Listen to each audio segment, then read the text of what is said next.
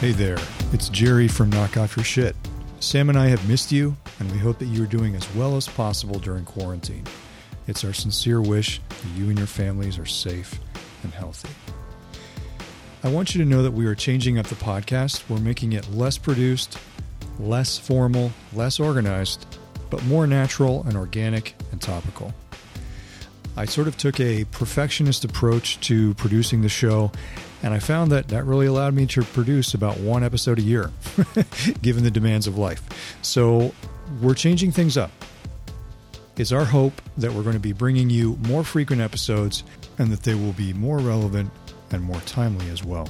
So, wherever you get your podcasts, please subscribe, send us a positive review, engage with us. Let us know what you like about the show. Are there topics you'd like us to explore?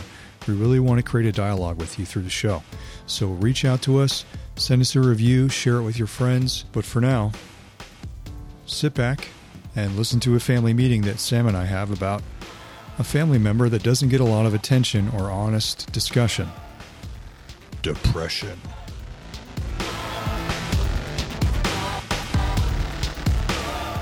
Sam, Jerry. how are you doing, sweetheart? Hi. I'm good. How are you, dear one? I'm good. I'm good. It's a strange time, but I'm good. I'm um Yeah. you know, we're what is this, week three into quarantine? Yeah. God. How are you holding up? I'm good. Um, I'm doing pretty well. I mean, certainly there are moments and there are times, even with all my PhD coaching stuff and even with all my techniques and stuff, like there are moments where you just go, This is fucking nuts. Mm-hmm. This is a crazy Mhm. time. Yeah. Yeah. but I'm doing well. It's just a, it's a really wild time to be alive and to be witnessing and participating in like a cultural experience that transcends all boundaries, economic Mhm. boundaries, racial boundaries, geographical boundaries, all Yeah. of the things that we created as like these are these make us separate. This cuts through all of that bullshit. And in a way that can be it's a really powerful shared cultural experience. We don't have a lot of those. The DMV, I guess. Yeah. What else do we like all go through? you know? no, nothing nothing is as painful as the DMV line. That's Oh. that's all I gotta say. Right. I think I would rather be in an ICU. No, I'm kidding. That's not true. yeah. Yeah. It's, it's a wild time, but um, I'm doing well. I'm super busy. I am seeing a lot of clients virtually, and uh, people are struggling. And it's part of why we're having this conversation today. what are we gonna have a conversation about? Are we gonna talk about man flow yoga? Because I know that you were showing me that you've been doing some man flow yoga and like Man watching flow these yoga. You were Yeah. watching these sexy hunks do some shavasana on a babbling brook. Uh, Okay, let me tell you. Let me tell you, listen. Is that what this is about? if you're male and you need an exercise routine to do because you can't get to the gym, man flow yoga is the thing. So I used to do yoga years ago. I haven't really done it. I mean, I do child's pose and I do down dog and stuff. But I started taking yoga up more seriously with man flow yoga, and it's yoga for men. On their and I- periods. it's for yoga for men who Yes. are manstrating. Yes. I've always thought that men men have periods too, and this is just We confirmation of that. Man we totally we totally we totally have like hormonal cycles we just don't have physical manifestations of them in the same way and You just don't have a diva cup. You don't have a diva oh, diva Oh, no, cup. i'm i'm sitting on my diva cup right now Thank you. That, that diva cup is actually our sponsor today. So thanks, thanks diva cup. it's You can called empty. You can empty your flow at a Chili's restaurant. Thanks, diva cup. At a chili's i am literally where mine is called a devo cup and it's shaped like the hats in that whip it video no i'm kidding um So Jerry, what are we talking about today? I'm sorry. well, I just had a second cup of coffee because I who cares? I I mean, right? what you- yeah What else am I going to do? What's the problem with being over caffeinated? You can't go anywhere. You can't do anything. I want to feel anxious, I'm going to fucking do it. we are talking, as silly as this intro was, because it's you and me, we're talking about depression. Fun. Uh-huh. Yeah. Yeah, it's going to be a real feel the feel good episode of our three episode season. Um, Actually, we don't even have our second season out yet. I mean, second episode out yet.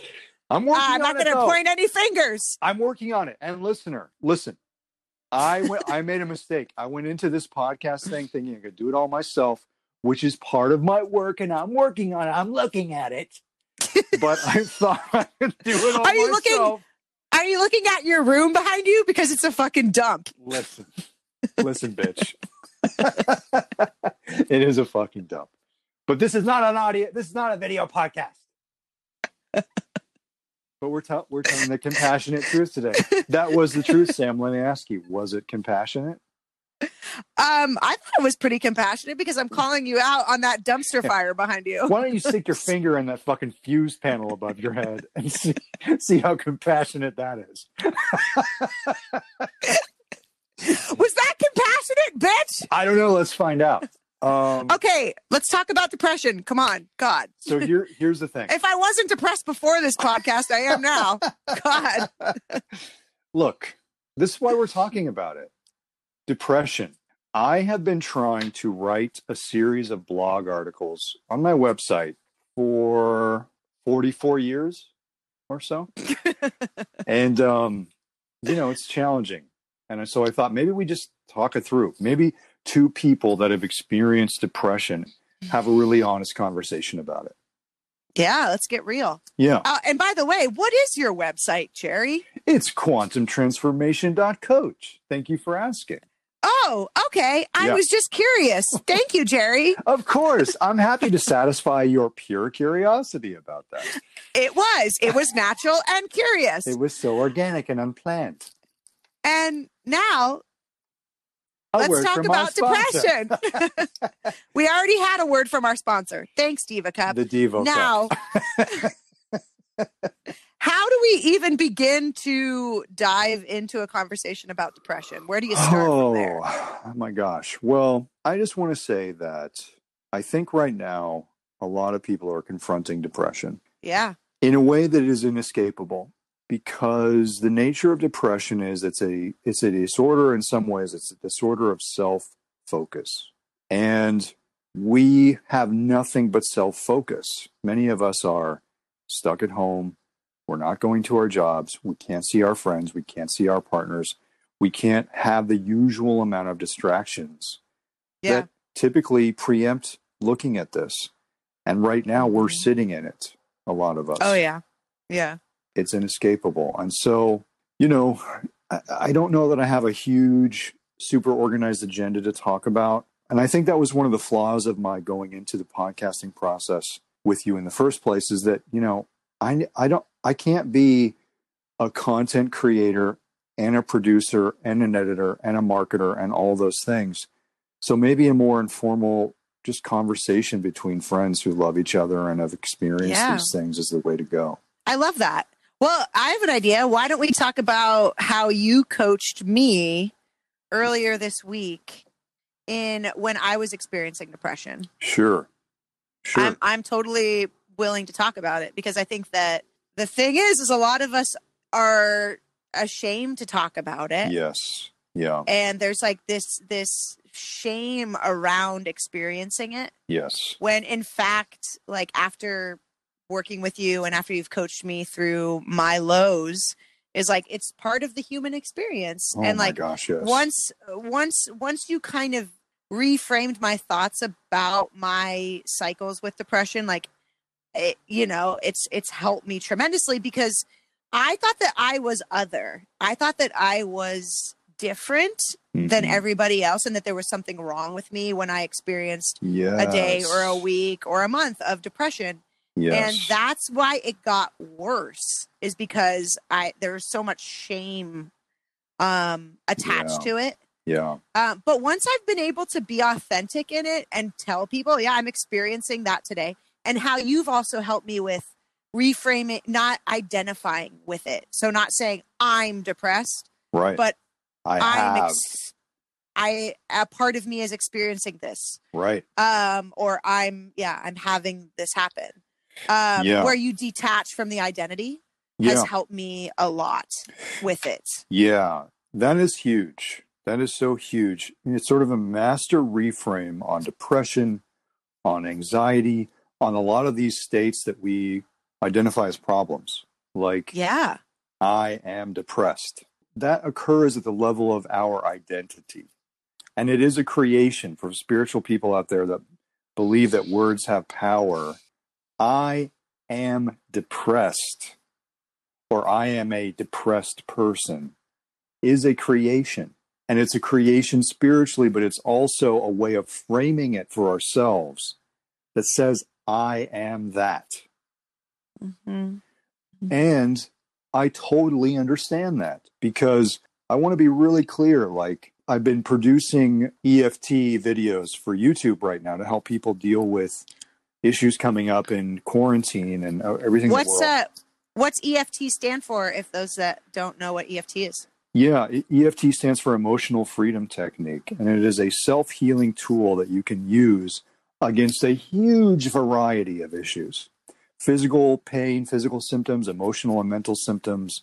It's a very powerful and versatile tool, and I decided to do a series of videos on YouTube. Clients have been asking me, friends have been telling me, you need to get on YouTube. And I'm like, nah, that's for the millennials, that's for the kids but I finally took their advice and I, I realized there's a need. People are suffering. What can I do? So I'm so glad you decided to put those videos up because I watch them every morning, even though I will be honest, I had a resistance to tapping. yes, and that's part of what we're going to talk about today. In the context of this discussion about depression, I want to talk about that resistance because that too is universal. Mm-hmm. That too is a part of this constellation of things that we call depression. I want to talk about that, but we'll put a pin in that for now. We'll put a Pinterest in that. See, look at me. I'm being so hip. Oh my Um, God. You're I'm such so a now. millennial. It's so now, you guys. if you didn't tell me that you were 44 years old earlier in the episode, I would have been like, dang. Yes, I am 44. This is what 44 looks like. Yeah. One sexy palindrome. Well, it looks um it looks probably rougher than normal because I shaved my head because apparently that's what you do when you're in quarantine. Uh, yeah, Um, I almost did that as well because I had mother effing head lice. Oh How- God! Do you get head lice in social isolation? Yeah. Leave that it to Sam. actually that was it's going to be the title of my memoir and also that was actually something that happened that led me to my state of depression and that's when i called you yeah. is when i was looking in the mirror with this headlight solution i uh uh you know work had been canceled. I don't know when i'm going to be employed again for a while. It was like all of these like whammies and like the final freaking nail in the coffin was i have head lice and so i had to like sit in that funk and not and also like all of your stuff comes up in during this yes. time Oh my God! yes. and so you were really there for me and coaching me through that because it's like a, a lot of us that are extroverts are used to um, suppressing Yeah. our our stuff because you know we're doers. Oh, I'm Yeah. just going to distract my distract myself with work, distract myself with friends or drinking or and and doing and doing and doing.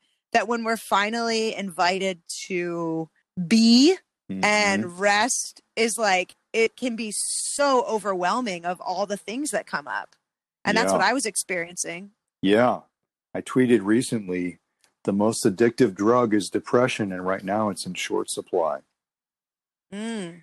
Which means that wow You you, tweet too Wow. he does it all folks Yeah, I sent twatters. I sent twatters. Um, what that means is we didn't become depressed because we're in social isolation. The social isolation is revealing to us that we have been running from what is already there and has been. And Mm. we are now forced to sit with it. And it That's good. sucks. Mm. Yeah, it sucks. And but and something- how but how go sorry jer go ahead Well, something that struck me about it is as a person that does the kind of work that I do with people and helping them become free of these non useful trances like depression, like anxiety, like I can't do it. well how do you describe a trance because a lot of people don't know what that is I'm glad you asked me that, Sam. So I'm a hypnotist, and people will often ask me, Are you going to hypnotize me? Oh, what are you going to hypnotize me? Oh, you think you can hypnotize me? Oh, I'm gonna act like a chicken. Bok, bok, bok. Bark, bark, bark. and and I understand that. And they almost say it in a way that's either scared or competitive. Like I'm scared that you're going to take control of me, or I'm going to compete with you and show you that my mind is stronger than your mind. And both of those frames are not useful frames for me for the work that I do because it's not about taking control of someone. It's about helping them take control for themselves of their own operating system, their own mental, emotional, and physical operating system. And no, I don't do a whole ton of active trance work where I put somebody into hypnotic trances because, and this is what I tell people no, I'm not going to hypnotize you. I'm going to deprogram you from the trances that you are already in. Yeah. And that's really more what I'm doing. And that's why sometimes people ask me, What do you do? And I say, I'm a matrix whisperer. Which You're was Neo. my yeah. You're Which Neo my- and I'm Morpheus. and which I want to unplug you. No, you're the Oracle. I Well, Jerry, your homework. I can certainly be that maddening. I can certainly be that crazy making sometimes. you gave me the homework assignment the other night to watch The Matrix, Yeah. and I did that, and it was just it's. You told me it's like a documentary is. because we're It is. all in our um trances and Yes. not even aware that we're walking around with these stories in our head about the world and ourselves and yeah and so that's what I appreciate about your work is that you wake me up from those narratives that run me. And, Yeah. and you know, and that's when I usually get depressed is when I'm believing a story that's not true about myself. yeah. Um, and my big one, my big trance that I was in recently was that I have nothing to offer. I don't have a purpose right now. And Mm. because I've built my life around Hmm. you know, helping others and Oh you know God. and and putting my self-worth and purpose into helping others. So without that, I'm nothing. I'm not, you know, I'm Right. wor- I'm worthless. And so I was believing that narrative of uh unworthiness. And so you had Yeah. to you helped me like break that trance and be like that's not true.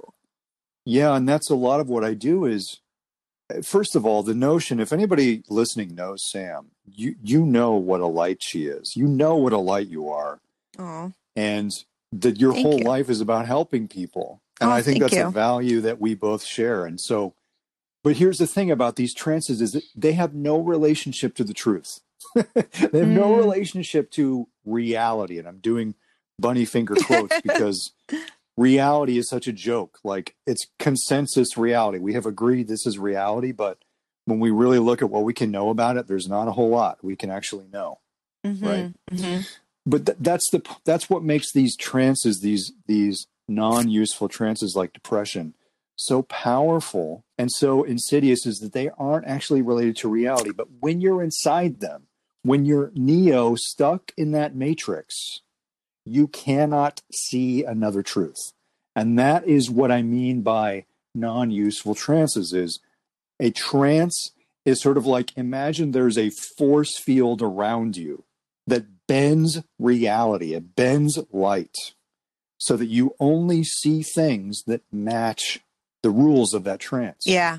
And the analogy that I use for this, that I've used many times to many people's great irritation, is if you've ever sh- if you've ever shopped for a car, Mhm. what happens when you decide that you're going to buy this or that car? What happens when you decide you're going to buy a Toyota Camry? Uh, mine's actually a uh, uh, Volva, a station wagon Volva. I Okay. you end Number one, missing the point. uh, you end up you end up seeing that car everywhere. Yes. Um, yeah, Literally, it shapes your consciousness to Mhm. notice things that match what you're holding inside. yeah, And what you're holding inside is a story, and it can be as simple as Volvo station wagon. It can be as simple as Honda Accord. hmm It can be as deep and and dark as a Prius. Uh, yeah, as a Prius. It can be because we can't stand them. Uh huh. Prius drivers. Exactly. My, fian- Obnoxious. my fiance drives a Prius. Uh, how Um, long have you been engaged? Uh, I'm sorry. but yeah, This episode is not about relationships, but thank you so much for telling the compassionate fucking truth. That's another Um, episode. listen, Ah, okay. marriages are falling apart at record rates right now, and you want me to get into So one? is that living room, whatever room you're in right now.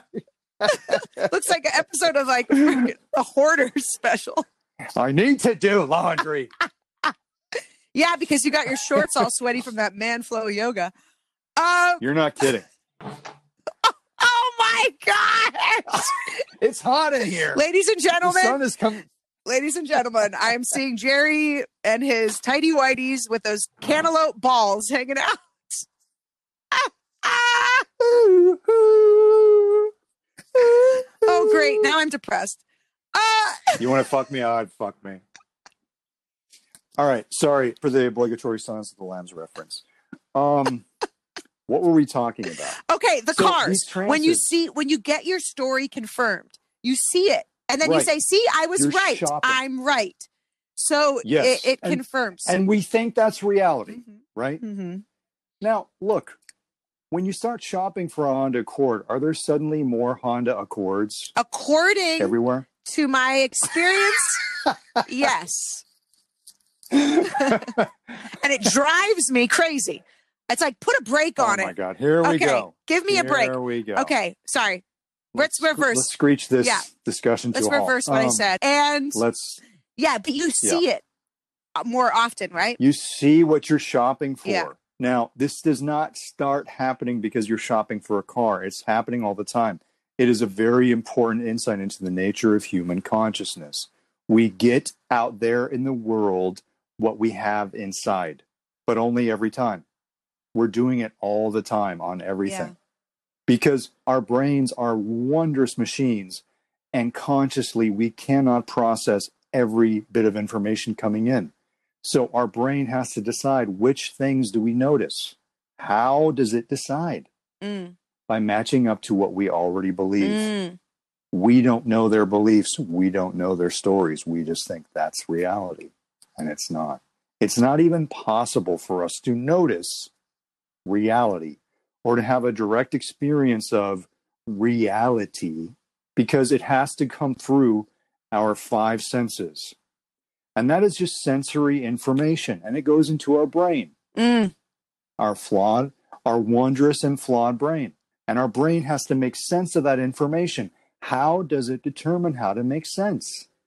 We've already changed it. When we start making things make sense, when our brain starts looking for patterns and starts creating meaning out of the things we observe, we've already twisted it. We've already changed it. Mm. It's not possible to see things as they are. And there are logical, very smart people right now hearing that and going, fuck you, Jerry. Of course I can notice what reality is. No, you can't. You cannot interact with reality as it is. You cannot look at something as it is because you need something essential to look at it. You know what that is? What? A lens Oh. you can't see things as they are. You have to look through something to Like see a them. monocle? Like even your eye, your cornea and your lens and your retina work together to resolve what is nothing more than photons into something that makes sense. And your brain does the sense making of it, right? Yeah, I'm. yeah. But literally, you can't see things as they are. You have to bend that information to make it make sense. So how do you change the lens? Well, you start cleaning it off if you want to. But the first thing you have to do is confront no, you are not seeing things as they are. And that's very hard to do when you're inside it. It's very hard to do to see that there's a matrix called depression when you're inside it. And I want to be really clear I am not talking to you about this from the outside, okay?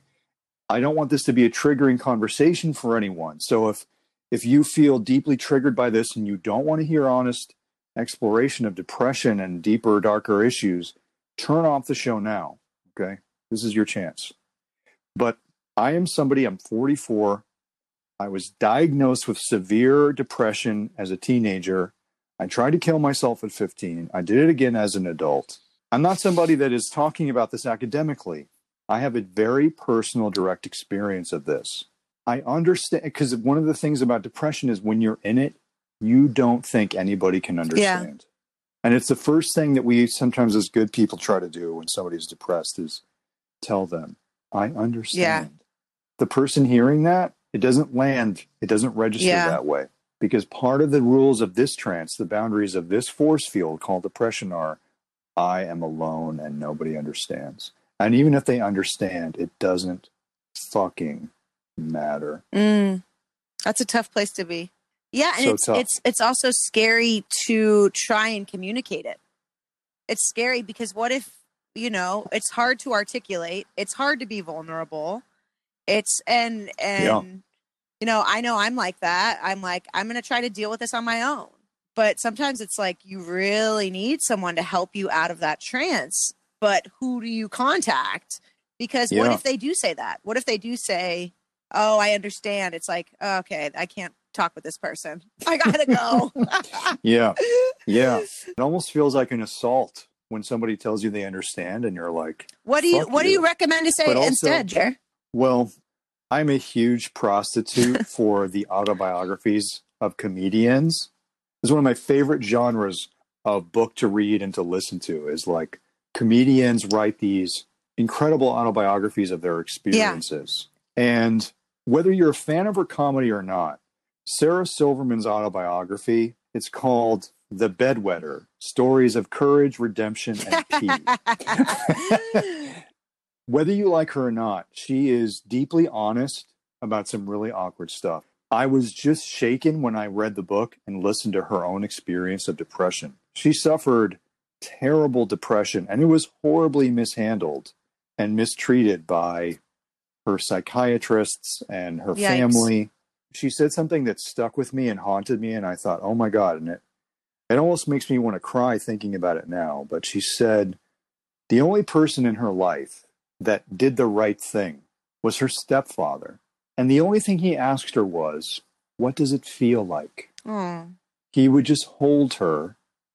She would sit on his lap and he would hold her and he would ask her, What does it feel like? oh.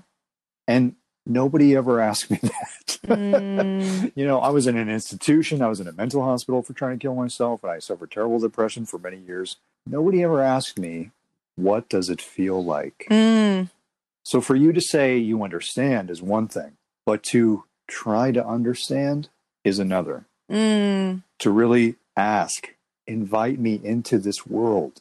Because I'll tell you something really honest and uncomfortable for myself is having been there, having confronted my own death and tried to even engineer it, and having been in a deep, dark place for many years. I don't remember my point. um, Nobody asked you. Oh, here's what I was going to say. Having been there and knowing how difficult and painful it is, it's still when it comes up for people that I care about, for friends, for clients, I have to fight. And I don't always succeed at this, but I have to fight my natural inclination to treat it like a problem and to try to solve the problem right away. Yeah, And this is something that caring, loving people Uh-huh. do.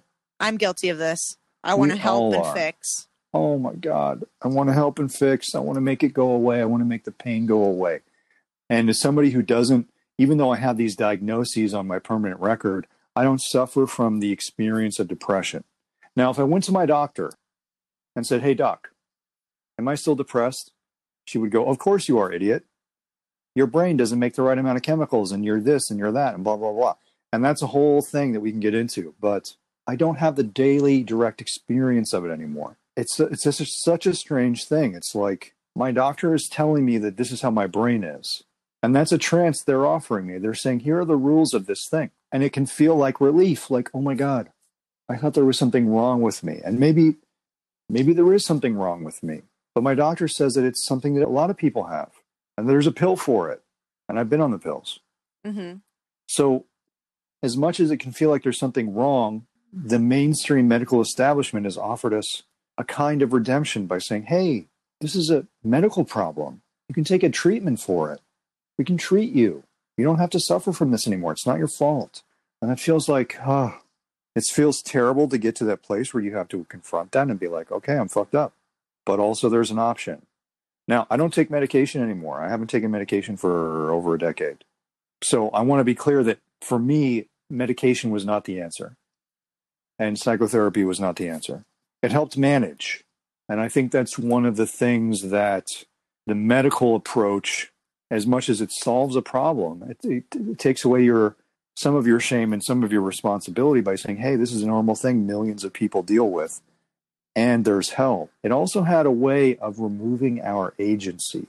Medicalizing things is an approach that has benefits, but it also has trade offs.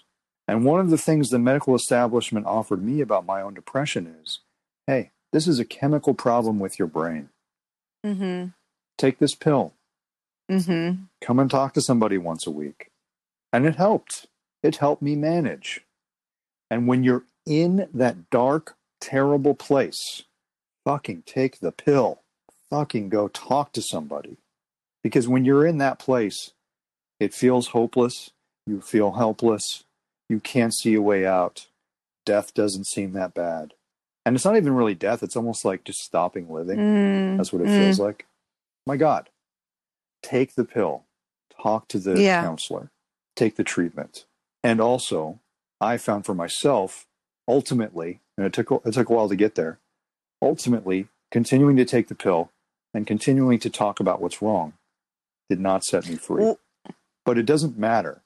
If you're caught in the grip of it, do what your doctor tells you. Just get yourself okay. Get yourself to a baseline. Listen to the advice of your doctor. But that doesn't have to be the end. That's great, Jared. And what for Yeah. you? What helped set you free? Like ten years later, you know what I mean? Like later on, when you started to wean Yeah. off the um, the medication and and stuff like that. What helped you?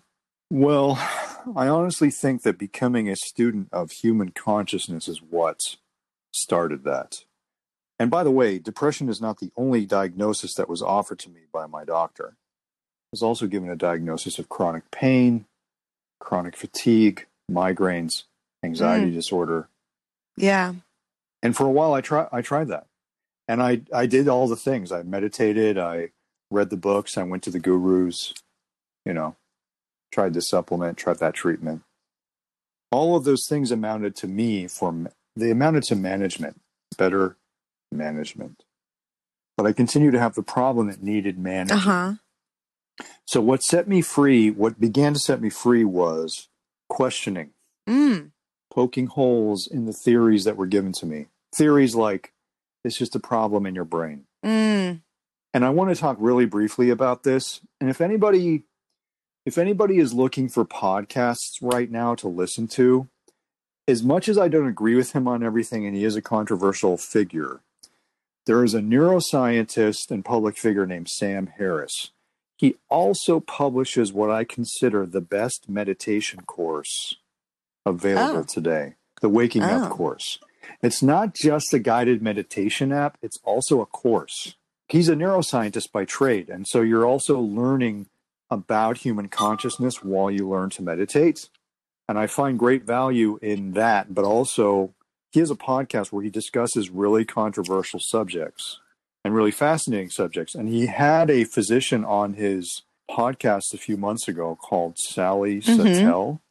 She's a psychiatrist and an addiction medicine specialist works at a methadone clinic and they had a conversation about addiction that when I heard it, I was like, this is the same thing that's true about depression. And what do we? What do? What's his podcast called? it's called Waking Up. You can find it wherever you get your podcasts.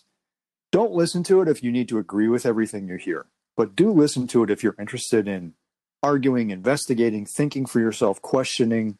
If you're that kind of podcast listener, because I like listening to ideas I don't agree with. I'm not invested in making people wrong or right. I'm more invested in like, what do I think about this? What Getting can I learn from this? yeah. Getting curious. And so in this episode of the podcast, it's episode 149. Sally Satel talks about the medicalization of addiction. And one of the things she says that I find really like provocative and fascinating is they talk about like how drugs, when I was a kid, we had the war on drugs with George Bush Sr. I was just a kid when this happened, and I think they like allocated eight billion dollars to fight the drug lords in Colombia, and it never really worked. We couldn't really fight drugs in South America because, like the movie Traffic, is really about how the fact that the war on drugs is a war on ourselves. It's a war on our daughter. It's a war on our teacher. It's a war on our neighbor. These are the people that are on drugs. You can't fight some drug lord in Colombia and not deal with it at home. That's not possible. But that was the frame that they were trying to hold up to use for this thing. And the movie was like, look, it's here. it's not, you can't keep it out of America. It's here. Mhm. And people that you know and love are drug addicts. What are you going to do Mhm. about it? You can't fight it with Yeah. guns Yeah. right? And so she talks in the in the podcast. They talk about how essentially the the medical establishment said, "Hey, let's get this thing out of the criminal justice system. Let's get it out of the courts. Get it out of the jails because people are getting jailed for nonviolent drug offenses. Let's get it out of that world and get it into the medical world. We can help. We're the experts. We can treat it." So they they talk about how we transitioned in our culture from this period where drugs went from being a crime to being a disease. Mm. Like addiction is no longer this thing that makes you criminal. Now it makes you the sufferer of a diagnosis. And that did wonderful Mm. things. That did some amazing things for people dealing with drug Mhm. addiction, people Mhm. affected by it. Either whether you have a diagnosis of drug addiction or you have somebody in your life that does. But she said something really fascinating on the podcast, and it's this. She said, Look, making addiction a diagnosis, something that is treatable, did a lot of wonderful things. But if drug addiction is a disease, it's the only disease you can cure yourself of because your wife is going to leave you or you're going to lose your job. Mm. Name another disease where you can cure yourself of it because you're going to lose everything. Depression? Well, you're reading ahead in the show notes. I, I, Really I got fascinating. caught off guard. I didn't know I was being asked a question. I wasn't I wasn't listening for like 10 minutes. Sorry. I guess the, the, the, the high level point is this. When we take things and we make them a diagnosis, is that an incremental improvement over making it a crime? Sure. And is depression as a diagnosis incrementally better than making it something to be ashamed about and not talked about? Oh my God, of hmm. course. But there is also a trade off. Whatever frame we hold up for something to look at it through, there are rules, there are boundaries. That's why it's called a frame. And the rules of depression as a diagnosis are you have less agency, you have less power over it Oh. because it is a chemical problem in your Mm. brain and you have no power. no Oh, control, that no makes sense. Okay, now I'm getting it. Thank you for putting it into a f- into a frame that I understand. into Sam friendly terms. yeah, it's like, is that better in some ways? Oh my God, yes. Because listen, my mother killed herself of a drug overdose when I was 20 years Mm. old.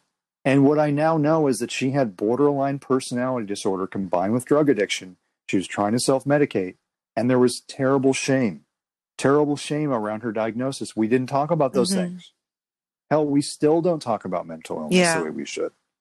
So, so being open and Yeah. honest about it. Millennials are often subject to this critique of like, oh, everybody has depression. Oh, everybody has anxiety. Well, you know what? Good.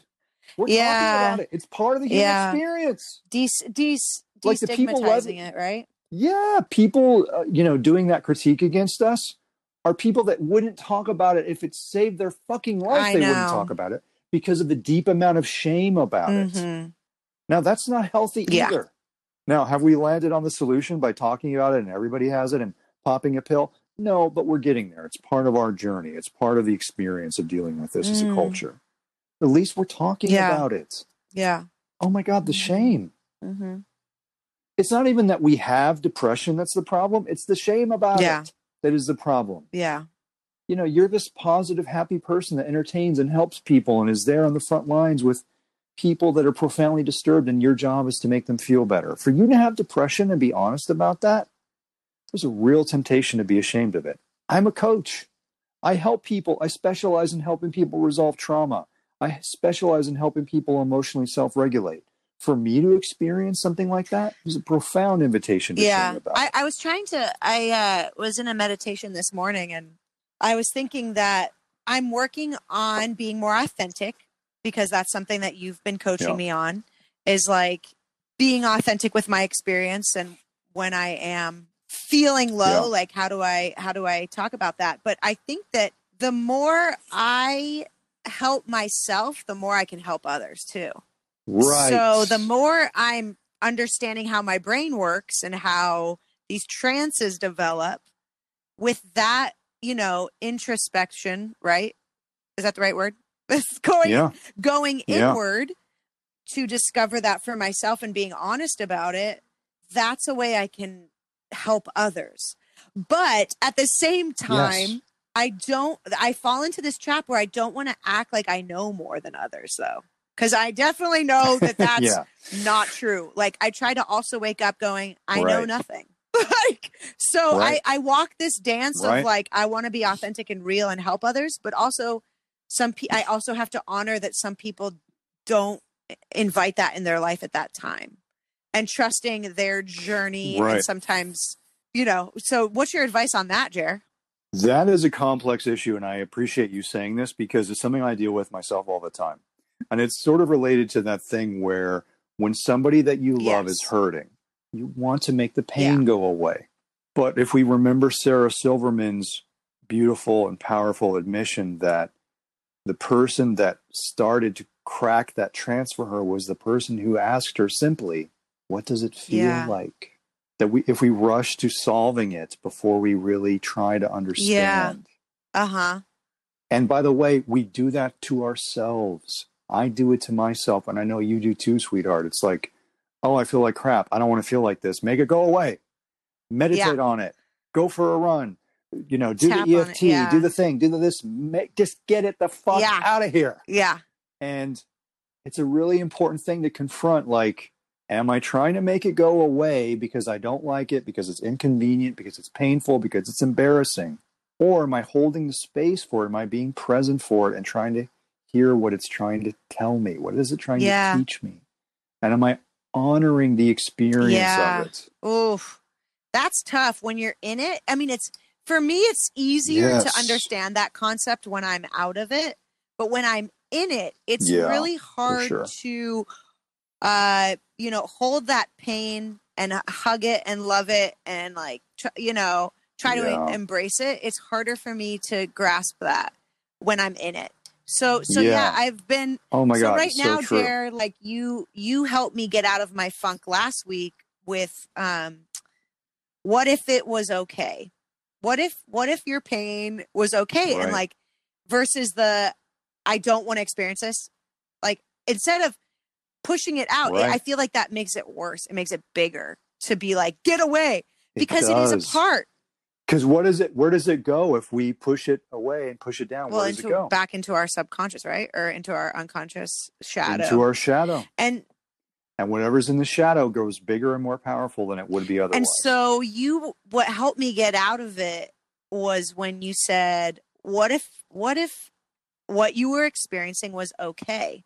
And what if your pain uh what if you loved it? Like what if you found a way to like treat it like your best friend or treat it like you know your inner child. And so uh I on my chalkboard right now have written like I drew a house that that it. says uh it's the okay house and in the house it's like fear anxiety depression shame guilt all of that that if it's like what if it's okay yeah. I, i've been trying that on for the past week after you told me that so anytime i feel like guilt or shame which are big ones especially because i'm Ca- i grew up catholic emphasis on i grew up catholic uh but uh Second only to the Jews for the guilt award. that Yes, that what Yeah, I'm familiar. that if I right away when I experience guilt, uh, what if I reframe and say it's okay to feel that? That I find that it it goes away quicker mm. than trying to force me Yeah. to not experience it. Then I'm Yeah. able to like like picturing. I did a meditation once where it was like picture your mind as like a glass, and like a thought is like a feather brushing the glass on your mind or like mm. your mind is like a river and like any thought is like a leaf going down the river don't attach to the story Yeah. of now I need to feel guilt versus like, oh, I ex- I experienced guilt. Right. Let it let it go down the river. Uh, and so it's such a practice, Right. especially right now, of just like non-attachment. And uh, yeah, it's I it's it's a lot of work, but I'm I'm excited about the work. I like the work. That's so beautiful. I mean, what you describe, and and thank you for for offering me credit for what you really did yourself, because what this is really about is not. Clients want to choke me when I talk about this, but I'm not interested in the content of life. I'm interested in the structure that holds the Mhm. content.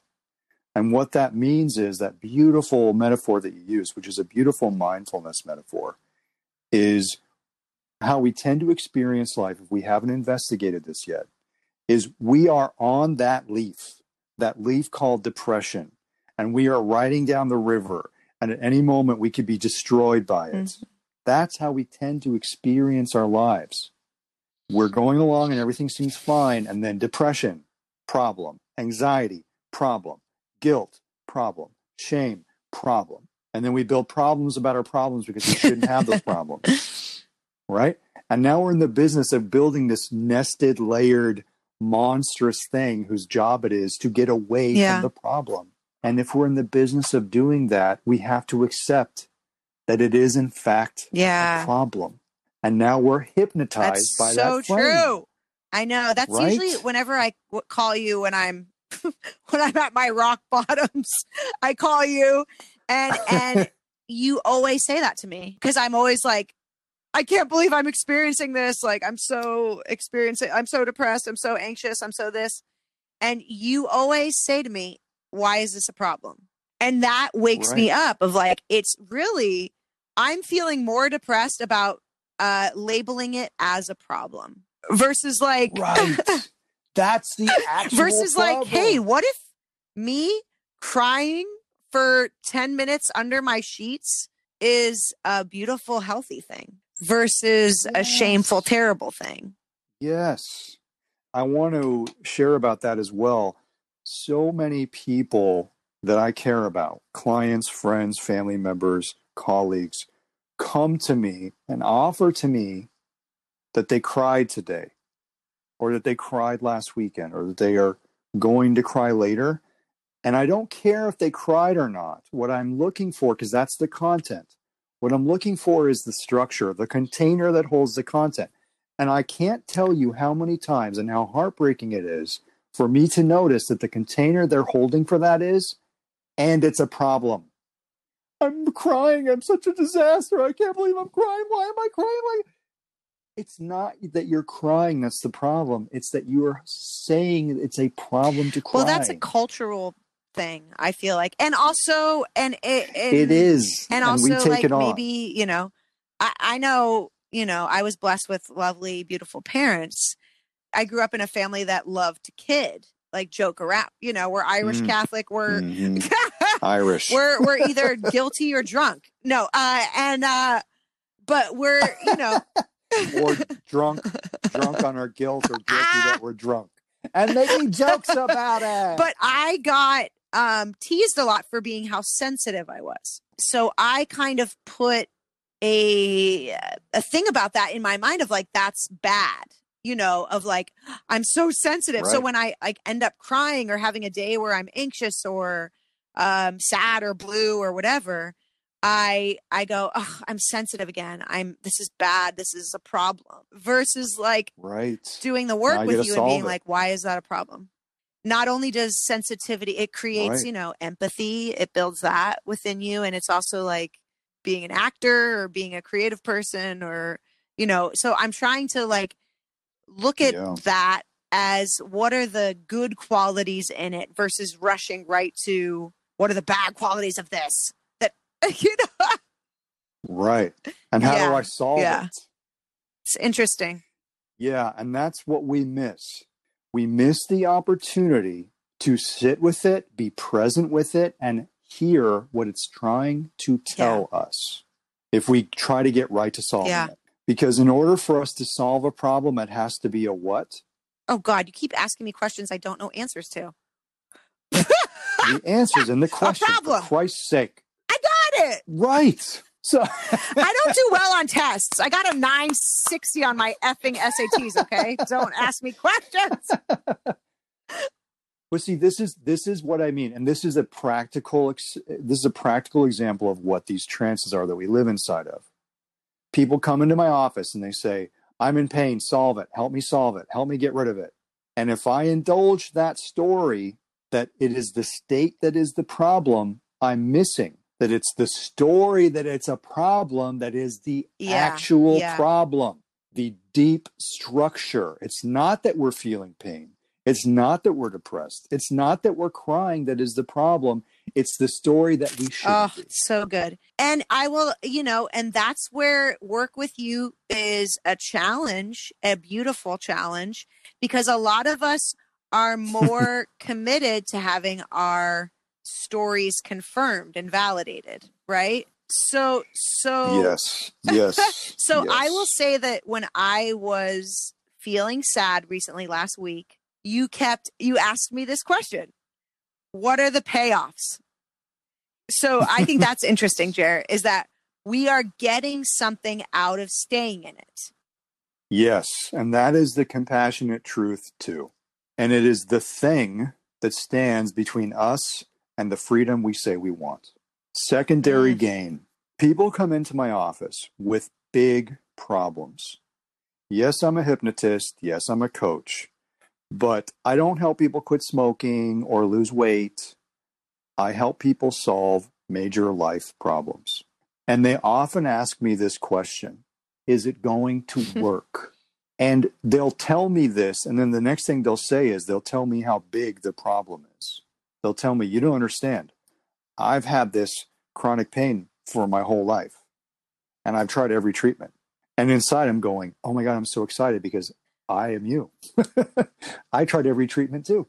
Or they'll tell me, You don't get it. I have no power over this situation. This is all my spouse. This is all my this. This is all my diagnosis. And they'll tell me the size of Yeah. the problem like that's the thing that determines whether it will work. Mm. Mm, Like there are some Yeah. problems that are too big. yeah.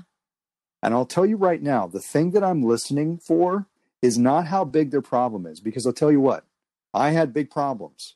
Problems so big and so medical and so for sure problems. Nothing was going to fix them. And as long as I lived in that world that I couldn't be helped, and as long as I was committed more to being right about that, nothing was going to fix them. And it didn't.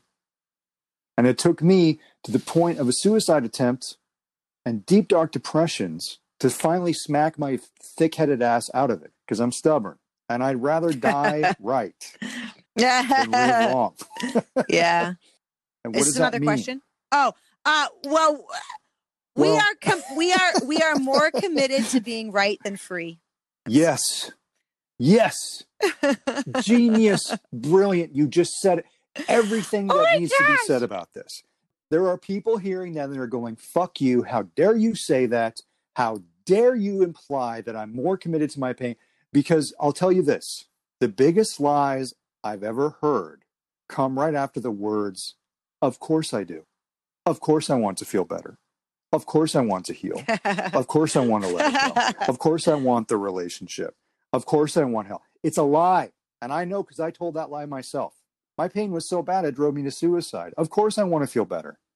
No. I was more committed to being Mm. right about it than I was to having freedom from it. That's what I'm listening for when people come in and they tell me, will it work? And if they're more committed to being right about what's possible than they are to the result they say they want, no, it will not work. And nothing will ever work because what we really want, if we're being honest, is to keep the problem and keep Why do we do the stuff like that? Why do we why do we want to keep the problem? Is Well- it because we're it's it's uh the a new identity? You know, like I think a, it's a loss of identity. It's like yes. it's like we that's all we've Yes. known. And so who am I without it is scary. It's like going outside without your clothes on or or for you sitting in that chair with those uh, tidy whities on. It's like it's like we've we've identified. They are red. there, Red. I'll have you know. Yikes. Oh wow, we're having a ball here, folks. Um Having a couple. yeah, but why would we be more committed to keeping it? It's such a great question. Now, if you can even get there, you're already ahead of everybody else on planet Earth. Because even to get there, to see beyond the of course and glimpse the truth that maybe a part of me is more committed to keeping the problem than to having freedom is huge. Now, I'll t- I don't know. Everybody has different reasons, but here's what I'll tell you about my reasons. Okay. For my depression, the reason I wanted to keep it at first is because it validated that I was sane. I grew up in a fucked up home and I had a very painful childhood, and many of us have. And my depression told me that I was right about how Mm. fucked up it was. And it told me that I was special because I felt something about it. It told me that I wasn't alone too, because that depression, that darkness was my only friend. I couldn't count on my mom. I couldn't count on my dad. I couldn't count on grandma and grandpa. I couldn't count on these adults, but I could count on this always being Mm. with me. This darkness. By the way, it's still with me. It's still with me. It didn't go away, but it's not in the driver's seat anymore. Yeah. It's on the bus for sure. And sometimes I will go to the back of the bus and I will sit next to it, but it's Uh, not driving yeah. anymore That's great. Right? Mhm. but it's there. So, you know, I kept it for me, I kept it because it validated everything that I suffered, everything that I lived through, the traumas that I survived. The depression reminded me that I survived and I went through this shit and it was fucked up and it should not have happened. And the depression and everything that I experienced was validated by how I felt about it. And when everybody in the world was telling me to stop feeling this way and get rid of it and get over it and trying to get rid of the problem, the depression was the only thing that told me in a little way it's okay that you feel like this. It's okay. You did go through a fucked up time. Something bad did happen to you. And everybody else in my life is telling me not to feel this, not to, not to, you know, Hate to that. get, get over it. hate Man that. up. That is such a pet. And, and you can hear Right. it all the time. Like parents telling their children, I hear it when I'm walking Yes. down the street or I'm at a park or I, you know, I work with kids. So I, I hear it all the time of like, come on, stop feeling sad or go into the Right. other It's like room if you're going to be mad Yeah. or sad or anything other than joyful. Right. you will be acceptable to me. And if you're and so we you wonder why when we're adults there's shame around anything other than joy or happiness is because we've been programmed at a young Yes. age that that's not acceptable uh so it's it can be traumatizing and so it, it takes a lot of work to uh you know reprogram that those young learnings you know and so Yes. And this is something that is really important for us to get. We think we're just living life and this is reality and this is how it is. But the truth is is that there is a cultural story too. Father hmm. culture has told us these are acceptable, these Yeah. are not. You being pleasant, you being positive, or you expressing your emotions in these or those ways, that's acceptable. Everything else is not. And because we're all inside of that cultural story, that cultural trance, we enforce it on each other and ourselves without even really knowing oh yeah we're doing that. The other people plugged into the matrix will fight for you to stay in it and not know they're doing it. And what does that sound like as a deep truth that's uncomfortable? The people that you love will tell you they want you to be happy. But the truth is, they want you to be happy in ways that are acceptable and not complicated for them.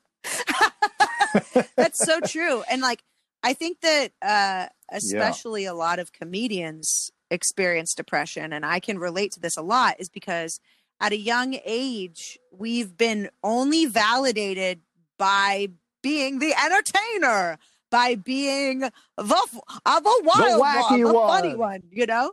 And so we go Yeah. around seeking that Yeah. validation. Uh, hey, I've been taught at a young age if I'm funny, I get a laugh. Oh, that's a coin in the bank or whatever, right?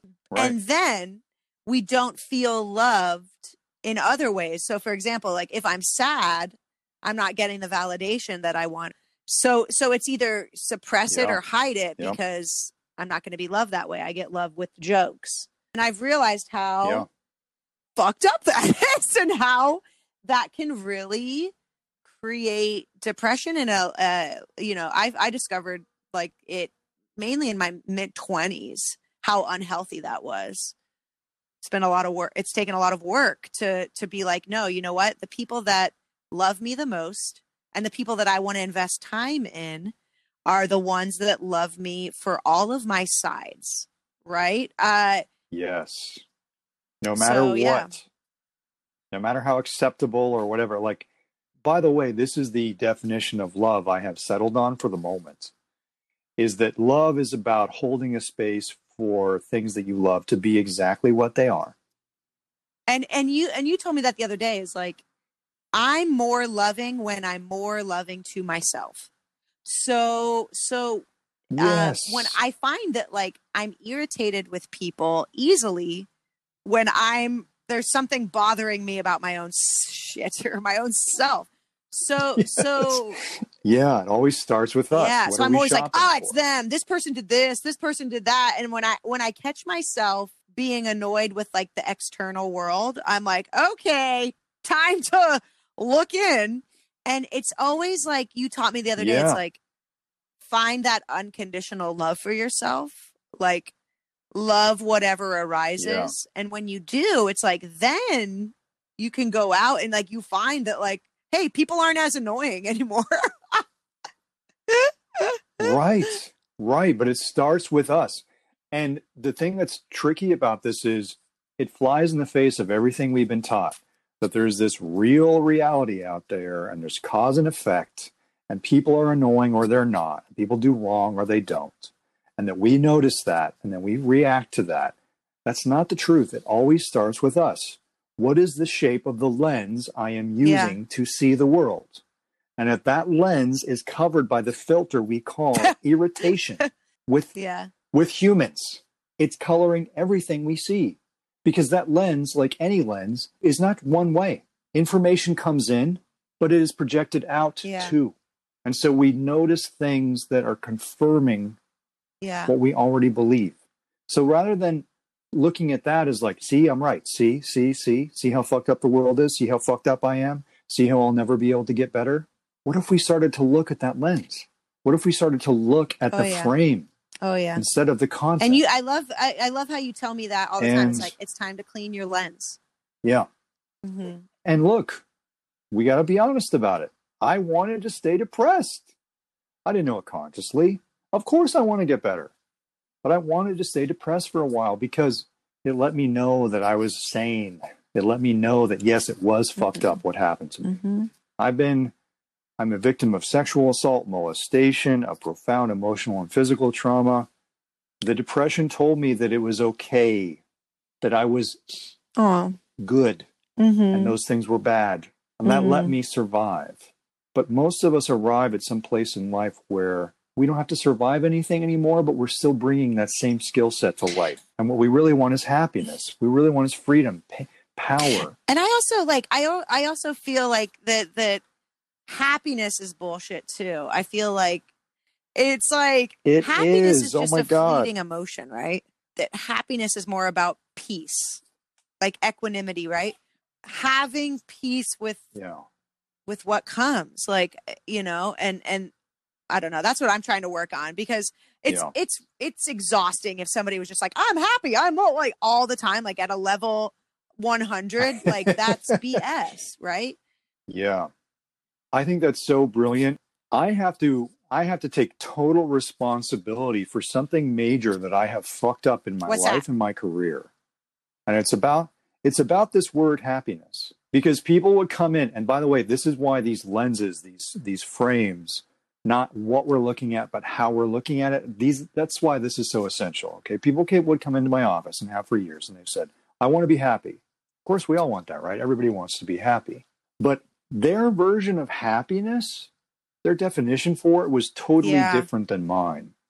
And I failed Mm. to calibrate that Mm. too many times.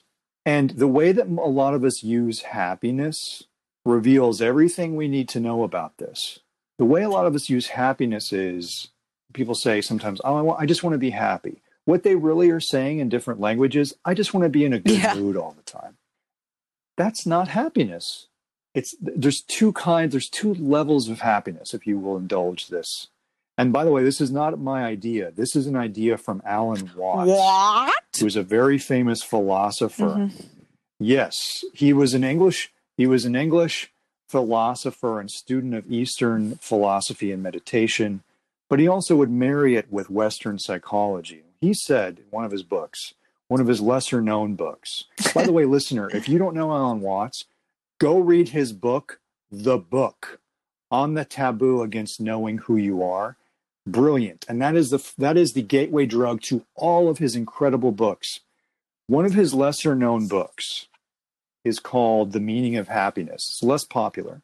And in the book, he talks about how there are actually two kinds of happiness. The first is this happiness where you're always in a good mood.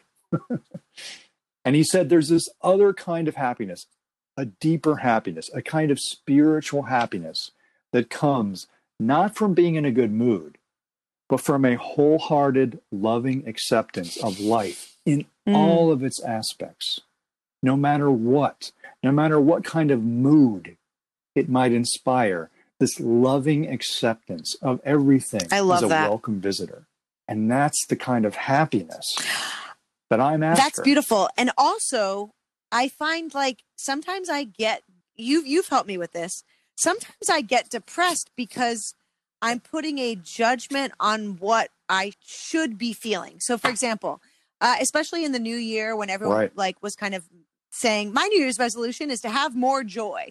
More joy, more more happiness, more elation, all that. And so then right. when I, if I was like maybe in a mood where I was like more somber or whatever, then I was putting a judgment on myself for not experiencing the joy. Right. Shooting all over myself. Shooting I think I think uh, a perfect example of this Yeah. is that on Christmas Day, I was hungover. and Shocker. uh, you know, I was depressed on Christmas Day because I felt like a total asshole that I was hungover and like in a funk on Christmas Day. And I was just like tired, kind of cranky, uh, maybe drank too much wine. Then I came to you and had a conversation. I said, I'm I'm like a terrible person. I was I was in a bad mood on Christmas Day. I'm I'm going to hell. I'm an asshole. And then you just looked at me and said, "Who says you have to be joyful on Christmas Day?" that it was, and then I was like, "Oh, that snapped me out of my funk because I was putting a judgment on Yeah. I should be joyful and filled with baby Jesus love on Christmas Day, and I w- I wasn't. Right. And so then Right. you allowing me to experience that made me feel more at peace. Yeah. And so we're we're putting a judgment of on where we think we should be or how we should be acting. Yeah. What we should feel. So it's interesting. Yeah, and that's why I'm so interested in these trances because every trance has rules. Every force field has a boundary. The boundary is, oh no, no, no, you can't feel that way. I need to be in the trance called joy. And that means I can't be in a bad mood, I can't be cranky, I can't upset anybody, I can't have my emotions be inconvenient. And the whole world will argue for you to feel the way that they want you to feel so they and also this okay. is another thing that you always tell me is that Sam, you're you're running your life based off your emotions. So sometimes our emotions can Yeah, that's something important too that we can distinguish together is like, look, I'm not arguing that your emotions are not powerful, important, and sacred. They absolutely are. But we are in a cultural story, a cultural trance about them, that they are critical and true, and you must listen to them at all costs and listen to your heart and all this kind of stuff that's in Hallmark cards and in you know lifetime movies. Look emotions are deeply essential to the human experience but we have misunderstood them. They cannot tell us the truth. That's not possible. Emotions only arise in response to thoughts but only every time but what we'll do is we'll feel and I, like i said i'm saying this as a person who has deep personal experience many years of experience being caught in these trances when I feel depressed, I don't even recognize it's an emotion. What I recognize inside of that trance is this is a sign that I'm fucked up, that the world is fucked up, that nothing matters. And the emotion confirms the story, but our emotions cannot tell us the truth. They are a reaction to the stories that we believe. It's why, you Yeah. want to hear evidence for this? Monday, you feel amazing. You feel great. You're on top of the world. Tuesday, you wake up, you feel like shit. You feel terrible. Nothing's right. Everything's horrible. Nothing changed. Materially, the conditions of your life did Mhm. not change from Monday to Tuesday. And you can feel to- and experience totally different aspects of life with no real change, no change in reality. That means it's not possible for your emotions to arise in response to what's real. They only arise in response to the stories that we're telling, the hmm. stories that we believe. And it's like you said, that beautiful metaphor about consciousness. Just notice the leaf floating by on the river. You don't have to hop on that leaf and ride on it Just leave it and alone. invest. Just leave it alone. Just let it blow away. I'm not as good at these puns as you are. Thanks for I'm going out on a limb. Uh-huh. But like, huh. Uh well, we'll, we'll leave that alone for the moment. But I just want to say that it's not that we have thoughts that's the problem, because that's another thing. Is you know, I'm a mindfulness coach. People come to me and they'll say, "I can't meditate. I can't get my mind to quiet." It's the frame that makes that question or that statement possible that tells me, "Oh, they believe that the point of meditation is to quiet their mind, and that they're not meditating if they can't have a quiet mind." And when I say to them is, "What if you just noticed that your Yeah. mind wasn't quiet?" Hmm. because it's that noticing part of you that is the real you. That's the house. That is your actual life. And in that house, you have a depression room, and you have a joy room, and you have a funny, entertaining room, And, you, have, a sad by yourself room. basement. and you have a dark basement. Maybe it's musty and maybe it needs to be cleaned out. Maybe it's wearing red underwear that haven't been washed in two days. But make your life big enough to contain whatever experience arises for you and paint the walls of that house with love. Build love around whatever you experience. I'm about to uh, paint the walls of a toilet. So, um, are we? Uh, I think on that lovely note of a paint, you know, paint that house of love, whatever it is. I think. I think. Can we end there, Jer? Yeah, I think so. I think uh, that's the perfect, sweet, spiritual. Great. I got to go change my diva cup. So, um, My Devo cup is overflowing. this was great, Jared. It was awesome talking with you. I I love our conversations, and I love you as a friend. You've you've definitely changed my life, and I tell people Oh. that always. And I mm-hmm. know, and I'm sitting here as somebody that knows you've changed your life, and I've just been your Morpheus, offering you the opportunity to unplug yourself. And and sometimes, look, I need my own coach. I need my own Morpheus too. Sometimes we're all going to go into those Yeah. rooms, but We can make We a can make our life big metamorphosis whenever we want. And uh, thanks for putting me on the pill, Jerry. It's really important at this time. my pleasure. Anything I can do. I love and adore you too, listeners. I love and adore you also. Thank you for being patient with us. I promise I'll be better about getting these podcast episodes up.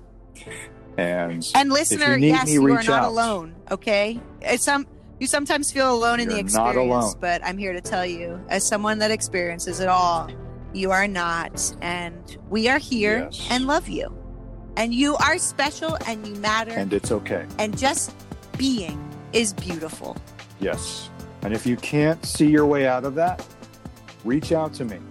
Quantumtransformation.coach. and you Get can find touch. me on Instagram at girls underscore don't underscore fart, and you know, like, let's chat, and you can talk about girl farts. which I'm doing right now. Uh, Because sometimes a fart joke is really the only thing that's universally true about being a human being. who doesn't love a good fart joke? I mean, farts. come on, I know, I know. Oh. People with class and grace, but, we're not talking but about. we're not talking. We know they're not that. listening. So, uh, thanks for the great talk, Jer. Love you too. Thank you, sweetheart. I love you. I love you I too, love you so much. I, I, I, I love you. Ah.